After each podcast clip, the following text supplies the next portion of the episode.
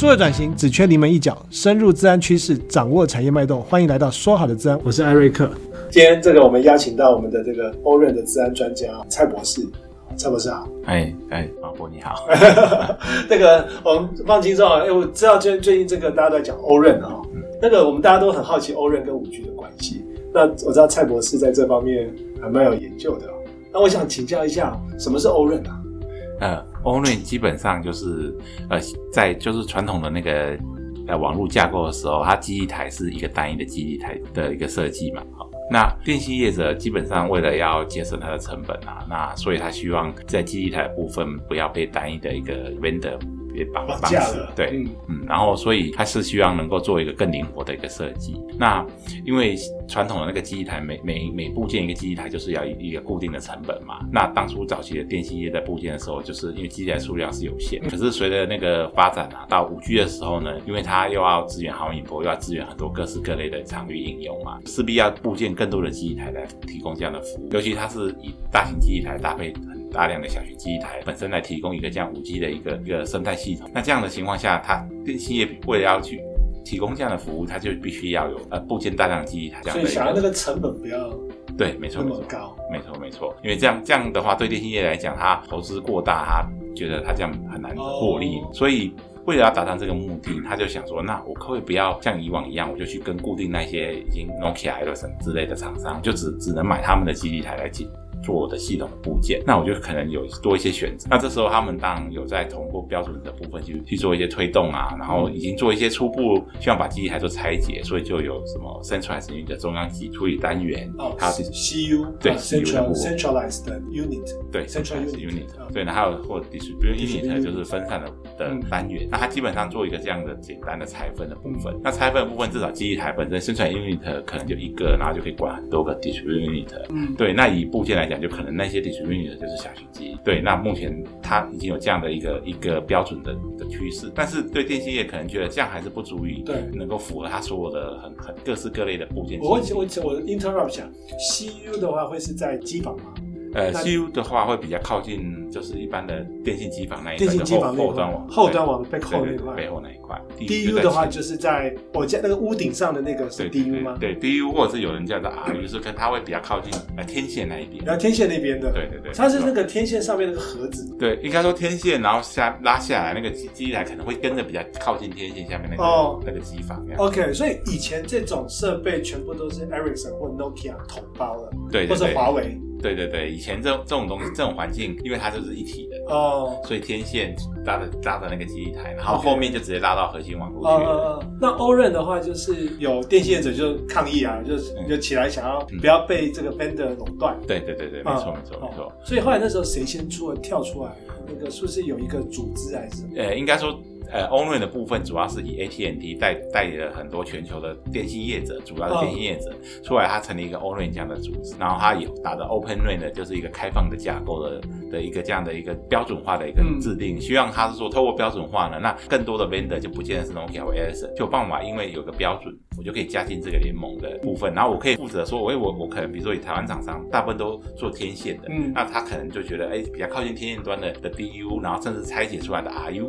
嗯、Radio 端的 Radio Unit 就很。很适合他的产品的去做眼镜的眼镜，他就直接我就卖 RU 就卖 RU，对对对，卖对对。那因为因为不再是纯粹提供天线这样服务，变成 RU 以后，它本身产品就有价值嘛，所以对他们就会等于又比较诱因这样子。哦，所以会对于欧润有兴趣的台湾的企业，一个是电信业者，对电信业，那再来就是对制造制造的。网通设备制造的，对，然后 RU，那当然 RU 嗯。不是可能只有 R，因为 R 为什么还是以天线起家的？但是做一些有些做，就是因为我们知道 DU 拆解，DU、CU 跟 R 这样拆解以后呢，CU 跟 DU 有可能跑在一个工业电脑，就是一个虚拟环境，就是五 G 的一个特色嘛，嗯、就是说还可以一个云端的服务。哦，你说 CU 跟 DU 就到云端服务上面，对对对，就在 Edge Computer 上面。对，那那但是但是它 Edge Computing 就很多台湾有些厂商是专门做那种类似 NEC 或者 Edge Service 的厂商，就觉得这是他的机会，所以他可能就会去攻占 CU、DU，然后再搭配。五 G 核网中间被拆到 MeC 上面的 UPF 的部分，它就整个搭成一个 bus 这样子可能，就变成一个 MECF。那所以它变成欧在 Orin 来讲，他觉得这是另外他一个商机。所以 Radio 端的厂商可能有有有，他觉得看到一个商机。那对 MeC 的厂商，他也看到另外一个商机。所以就是为什么 Orin 大家就觉得，哎，这个好像是一个很好的机会，就切进去。尤其它可以打破以往，哎，只有 Nokia、Ericsson 才可以进电信业。现在电信业者跟你说，你只要符合这个 Orin 的测试规范，哎，我就可以允许你进进我的系统。哦。所以我就，哎，我就可以卖到电信业，也不就不再受到厂商以前那些大厂把持的这种限制。哦。那这样子的话，那是不是呃，Orin 的架构哈，它跟原本的原本没有 Orin 的架构，有 O 跟没有 O 有什么差别？首先一开始没有 Open 之前。或者是没有标准化之前，就是一个单一体，就是单一体，vendor 就是绑死的，CU 跟 DU 都都坐在一起，就坐在一起，然后对对对，拆不开来，对，拆不开来，所以你也只能说，我就只能电信业务就没办法，就只能那几家可以选。那 CU DU 拆开来以后呢，哎，DU 有可能跟 Radio 的 RU，因为它是在一起的嘛，所以它有可能有些厂商可以做个这个 DU 的部分，连天线的模组这样一起，可能哦，就做一个这样的产品，天线，然后再加搭配的 DU 这样子，或者是天线 DU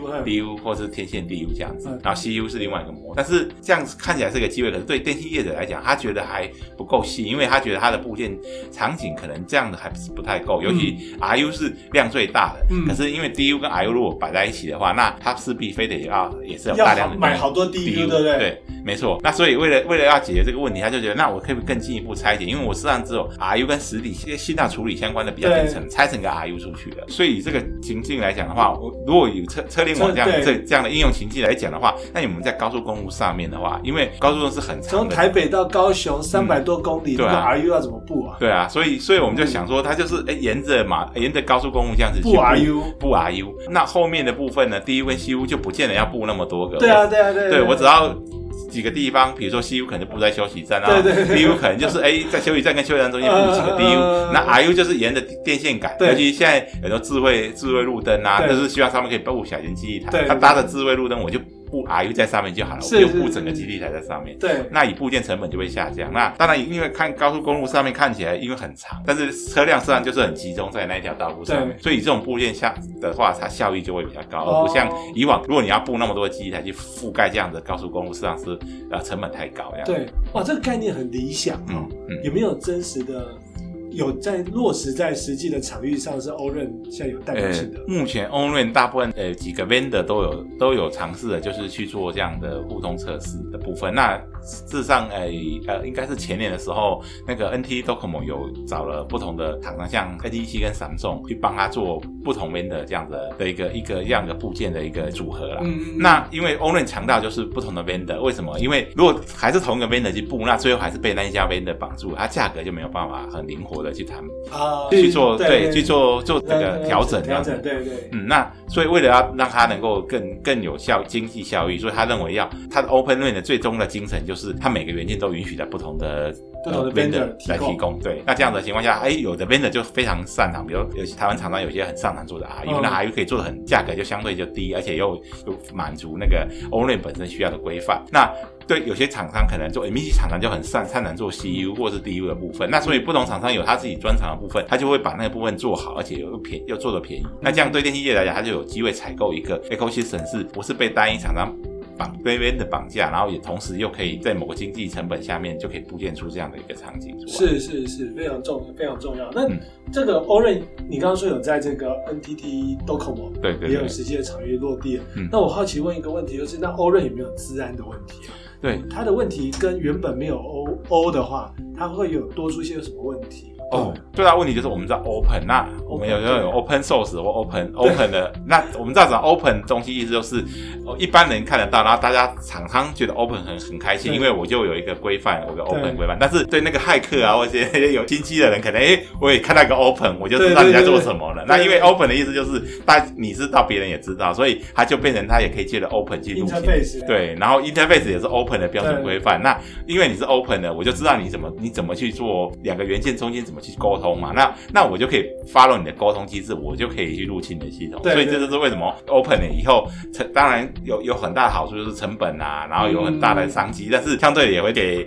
某些产某些那个骇客造成一个机会。哦，所以就是它界面打开来了，对，所以就变成说我今天不同的 vendor 跟不同 vendor 之间的那个界面是不是 secure 的？嗯，没错，没错，没错。哦，OK。那最后想说，因为大家如果要融入这个体系，应该要认证吧？嗯，没错，这个是很重要。对，它这个现在有没有什么样的认认证机制，或者说如果没有一个具体的认知，我们要往什么样方向来？发展啊，这是未来在欧润这边非常重要的关键，在自然上面。诶，目前应该这样讲欧润本身在，因为它是本身是一部实际上让电信业能够布建营运为主嘛，所以他们在标准化的第一的初期都是以互通，也就是他强调不同的 vendor 之间能够互通。对对，所以互通测试基本上它是他们的首要目标，也就是说它至少能动，那能动它才有办法讲下一步。所以他们目前互通测试是有很多有投入专门在做测试的厂商，有些甚至有些台湾的测试实验室就对这方面就有觉得蛮有兴趣，现在投入。对，那当然，因为互通可以通了，然后之后就会开始。讲，因为毕竟 open 了，open 了就会有安全治安的问题，所以他们就要开始投入。那事实上，ORAN 组织就有个时程，大概在今年底之前，应该就会期待至少从他们内部讨论过程中，把标准部分、嗯、把治安的部分的疑虑的部分能够补在从标准层面去解决，就是说，他要定一个治安怎么去防护的这个机制在里面。嗯、那当然，大家就会他定出来，那就会有人去 challenge，就是说你这个有什么新的漏洞？有没有人在定这个东西？呃，是 ORAN 自己本身有在定。ORAN 本身有个有一个一个 Security Task Group 专门在做这个的讨论，oh, okay, okay. 所以他们会定。那定完以后，也许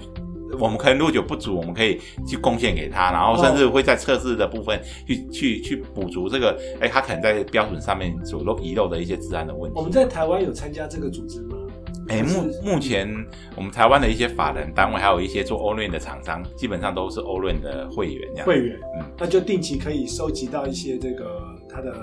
一些进程的资讯，或是可以参与他们讨论。诶、对，资讯就是如果是会员，然后我们就可以去去上他的网站，用会员。会员账号去取得一些资讯，那那当然我们也可以去，就是他会可以去 subscribe 他 email，就是他会定期会说他们目前的状态。嗯、那当然目前他讨论很多，那可能就会比较我们可能对他的兴不同的兴趣的部分着眼点，比如说有测试实验室，他们就对他们那个测试的那一个 spec 特别有兴趣，那他们就是专门去监去看他测试。那像我们如果要做治安治安的方面的防护的话，可能就要去看他治安的那个 group 的部分的的一些产出这样子。OK，所以现在台湾业界。应该需要有一个很重要的事情是要去 watch，如果你要做 ORAN，嗯，就要 watch 它的一些治安的标准、嗯，规格的发展。嗯、没错。